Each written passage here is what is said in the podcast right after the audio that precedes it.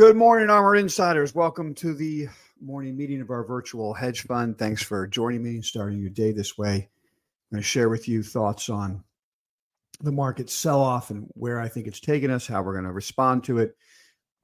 Then we're going to highlight two um, groups that we're focusing on as we start building some positions this year uh, and how I'm changing the portfolio a little bit. So, as always, please remember you're the portfolio manager on the desk. Take the information, make it your own, be the smart money, figure out your risk tolerance, your goal, and then execute that strategy.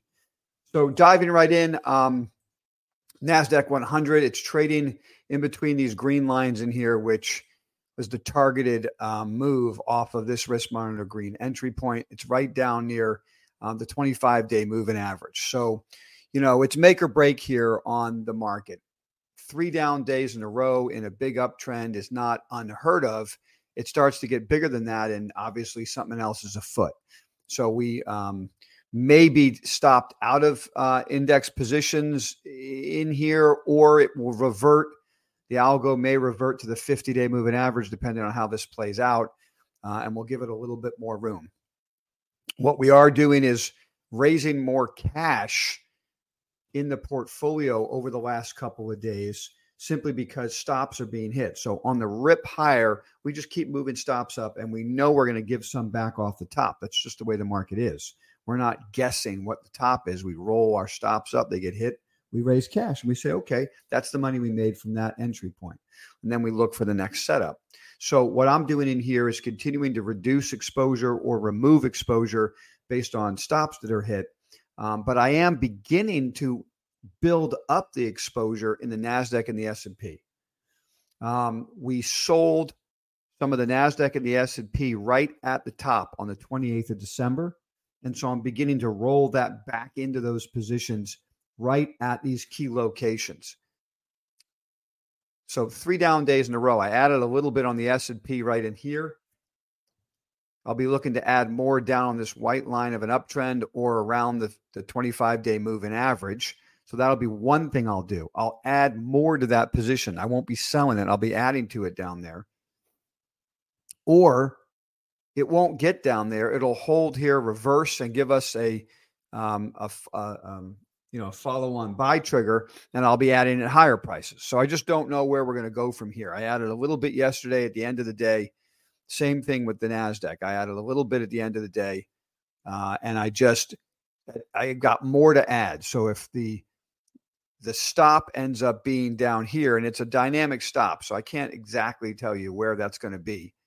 You could look at that as the most aggressive uptrend, but I think you can also look at the 50 day moving average. I mean that that to me is the is the real um, spot where we're going to look for support in the market and then boom start to go the other way. So somewhere between here and the 50, I think a reversal is coming. If it takes out the 50, then obviously we'll be risk monitor red. We'll be back into 100% cash or however much cash, let's call it max cash uh, that somebody wants to carry. And the story will be different. But as of right now, totally expected sell off for a couple days to start the new year after a rip last year. And probabilities would favor at this moment a correction, a shakeout before the next leg higher, as opposed to something more nefarious. So that's the stock market as I see it. Some of the highlights in the market, you got to say biotechs and pharmaceutical are holding up incredibly well. There's IBB. I mean, it's almost doesn't even know the market's down you know, XBI. They had down days yesterday, but uh, obviously the patterns are phenomenal and they continue to look good. Eli Lilly breaking out again. Um, we're considering some of the beat up pharmaceuticals for the dividend play. Bristol Myers and Pfizer come to mind, although I'm not putting those positions on yet. Um, AbbVie is starting to look good again as it's, as it's breaking out. So there's a lot of strength in pharmaceutical and biotech. And that's another piece to the puzzle of is there something awful happening to the market? Is it massive risk off or is it just rotation? Right now, it's just rotation. Some of the big names selling off, just repositioning of portfolios at the start of the year. It happens all the time, particularly after a big run in Q4. So, not a big surprise. Here's another um, index. Um, this is, you know, um, kind of like a highlighted uh, uh, part of our portfolio now. We're we're starting to really build up some of our energy exposure. You got to buy energy when it's down in the base, right on top of the base, closest to the stop. You have this big wedge here. It tried to break out. It did break out. It's come back down, met the uptrend, met all the major moving averages. This is XOP, US E&P companies. The reward to risk is optimal here. I talk about reward to risk. We use algorithms that are probability algorithms. That means they don't, it's not a crystal ball. We don't we don't expect to make money on every trade. What we're trying to do in every investment, we're trying to find the best entry point for an investment when rewards worth the risk. That's all we're trying to do. And we just keep putting capital to work that way. We get stopped out, we get stopped out. Stop is tight. We go back to cash. We think about what's happening to the situation. We put it back on the whiteboard and watch for another entry point. Um, but if this is the entry point for energy and the move begins here, this is the ideal reward to risk uh, uh, setup. The risk is small to the stop. The reward is that something big is beginning to to uh, occur in energy as money shifts back into that space. And so we added shares of um, twice uh, the performance of the bigger cap energy, and that's ERX. So we got XOP, which is U.S. E&P companies, and they tend to be a little bit smaller and mid cap. Then we have ERX, which is twice the big names: Exxon, Chevron, Schlumberger, that kind of stuff.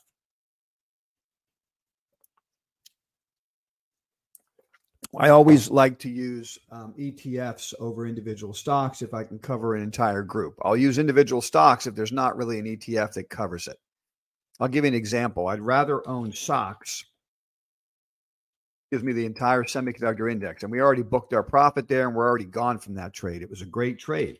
And we owned SOXL, which tripled the performance of the whole index. And we had a great trade versus buying something like Mobileye, which is down 25% today because they've, you know, readjusted uh, expectations for 2025. And I'm not picking on Mobileye. I'm just saying there's an example. Mobileye's on the whiteboard could be a good idea. Stocks down 25% as they come out and say um, there's an inventory glut. I, I, I mean, I just don't need that kind of risk.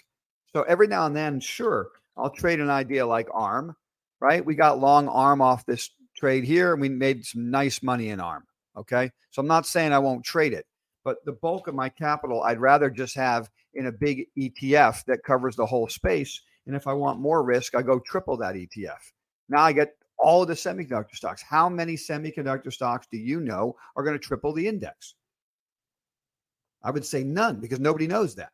You know what I'm saying? So all I have to do is get the group right, get the market right, and I get the performance. And I don't have to worry about waking up to an announcement that a company has stuffed the channel and now have an in, has an inventory problem. Uh, you know, I just totally get rid of that risk. There's all kinds of risk when we're investing. So our job is to try to limit the risk and still have the reward. And that's why I focus. So I could go out there and buy individual energy stocks, or I could buy twice the performance of the whole group. I think energy is going up. That's the risk I'm willing to take. The 2X is the risk I'm willing to take, and I'm getting rid of individual stock risk.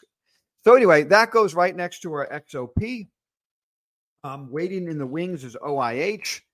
Still looking at that. I might put that trade on too. This is a nice channel. We had it on. I took it off. I don't want to put it back on unless it literally breaks out. So it's got to go above 320. And that would be the last piece to the puzzle of energy for me. Don't forget, we're now long term on AMLP. If you've been putting capital to work in AMLP with me, where we've held this position for over a year at a yield of eight uh, eight point eight percent. Uh, the principal is up over ten percent, and we're collecting eight point eight percent over a year, and we're long term on the whole thing. So that's kind of the centerpiece uh, of our energy investment. And if you look at it, gosh, it's outperforming almost every other energy name, you know, group pipelines are like outperforming almost every other group. They're, they're in an uptrend. Everything else has gone like this. I mean, not that you can't find growth stocks that are up more, for sure you can, and you can trade energy stocks all day long. But when it comes to long term investment, every time AMLP comes down to the bottom of this channel, I add a little bit more. You know, it's it's a fairly large part of my um, dividend portfolio now. Ares mentions PBR. That looks like a great breakout coming uh, in the Brazilian stock. So it, it really looks like energy is starting to be a play again, and there's rotation there. And so that's a focus of the portfolio. And let me wrap up with, and I and I don't want I don't want any everybody sit down for this. Okay. I want everybody sit down, make sure you got a glass of water next to you or something so you can, you know, breathe, breathe through what I'm about to say. And I'm looking at you, Chad. Okay. I'm looking at you.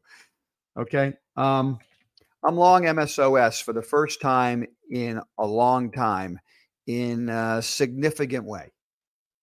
I've taken a, you know, pretty significant position.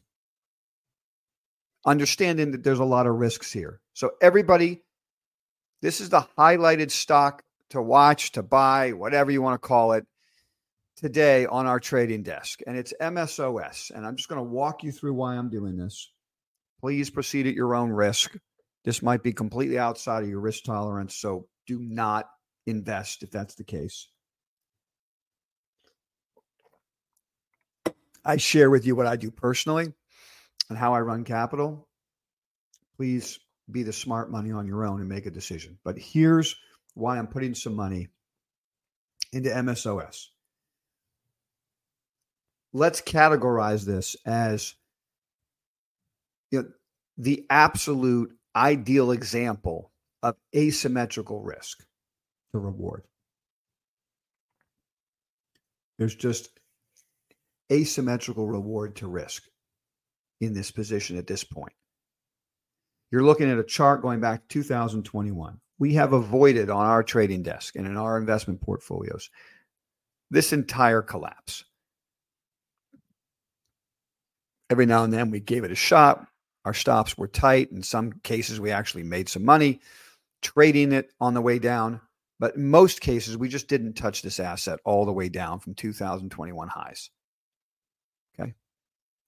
So the first thing you're going to see is these three lines here. This is a Fibonacci fan sequence. I love Fibonacci fan sequences to mark a change in trend. There's a change in trend unfolding right now in MSOS as it breaks that third downtrend line. What this really tells you is all of the holders have been wiped out of the stock, and a whole new set of investors are beginning to put capital in. All the guys that you know from 2021, they're almost, if you were part of that Twitter sphere group of cannabis investors, it was so loud and obnoxious. And I was happy to join them all the way up there. We all made a lot of money on our desk, all the way up there. Um, and then it ended. And they kept shouting and screaming, and and then the screams turned into screams of torture and pain. And and now they're just flatlined. If you're on Twitter, it's just flatlined. Like the whole the whole community is just completely capitulated. That's what the Fibonacci fan tells you. It, it's just completely capitulated. They don't think these stocks are ever going to go up now. They don't think anybody's going to do anything right in this space. They think these companies can't make any money. Like it, it, the negative rhetoric is so loud now. It's, you know, almost exactly what the positive rhetoric was at the highs. And so the Fibonacci fan tells you that all that's been wrung out. Okay. Now, what I want you to see is the volume. This black, all these black lines down here is volume. Look at the volume difference starting in August. Look at look at the volume here. And then all of a sudden the accumulation that's going on in the space. And what you have, and we're just looking at basic technical analysis here, is a perfect bottoming wedge as you break the third Fibonacci fan as volume comes into the group something is cooking in cannabis. Now, my job is to get on the right side of probabilities when rewards worth risk. And the reward I submit to you is asymmetrical to the risk. Yesterday, they halted this stock. Stock halted, news pending. What was the news? The news was the DEA and the powers that be are continuing to discuss rescheduling. Halted, news pending, the stock is up because they're continuing to discuss. Oh, I submit to you this question what do you think happens to the stock when they actually announce the rescheduling? If they're halting it because they're discussing and the stock is up, what is going to happen to this asset if if and when they actually announce a rescheduling?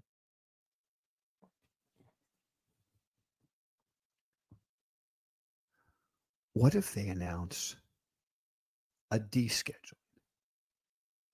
Put that in your proverbial pipe and smoke it, pun intended. What if they announce a descheduling? What if the reason why they're still discussing is because they're going to get to the point of saying, let's just deschedule this, treat it like alcohol and tobacco, tax it, regulate it, we're done. Okay, it's a pipe dream. I get it. I get it. It's a pipe dream. I don't think that's going to happen, but that's asymmetrical reward to risk. Nobody thinks that's going to happen. What happens to the stock? Where do they open the stock if they actually were to say that? They're not going to say it, but I'm just, my point of this discussion with you is the reward is enormous. The risk uh, hits the stop. I move on. Comes down, hits the stop. I'm out. Not a lot of risk. But if something good happens in here, this is a powder keg.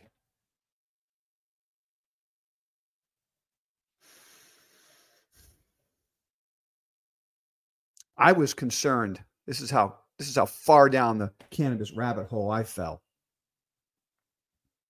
As I was walking to dinner last night, going to meet my sister, grab a bite to eat.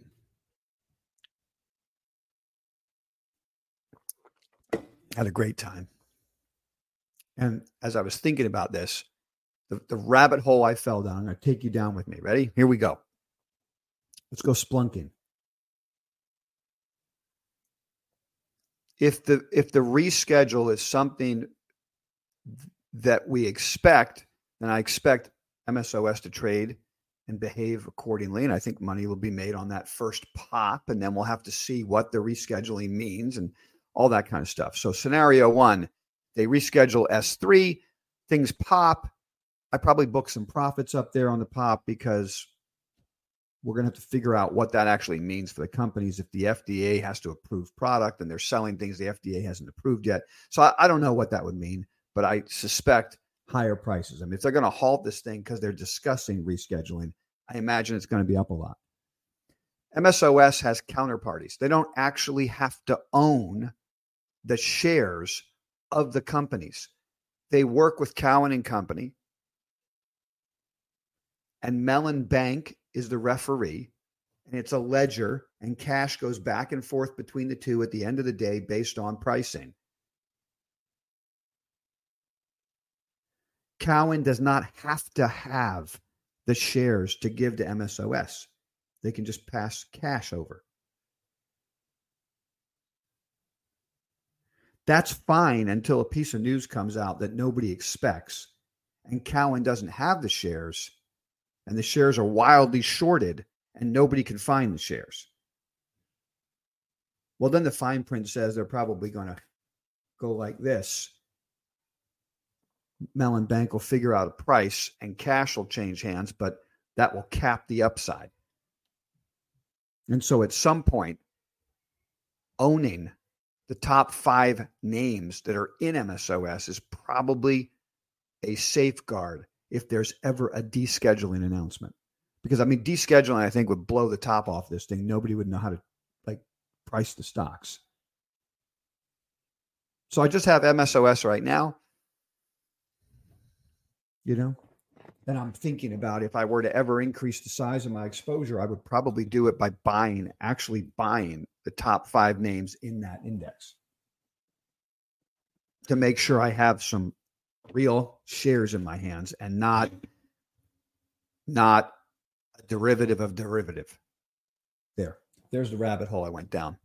Now let's get back to reality. It's just a trade. It's just another investment like any other. I'm putting some money into work right inside of a base. We have to get a breakout above 740 before this even gets started. Stop is the stop. I get stopped out, I'm out. So please you're listening to this and you run out there and you buy MSOS, please understand if it reverses, takes out the stop, I'm gone. And all the asymmetrical excitement means nothing if the stop gets taken out. So act accordingly. I hope you all have a wonderful trading session. Look forward to working with all of you on the desk. We'll get that started at 9:30. And everybody, please remember that you can do it. Be the smart money. All right. Take care, guys.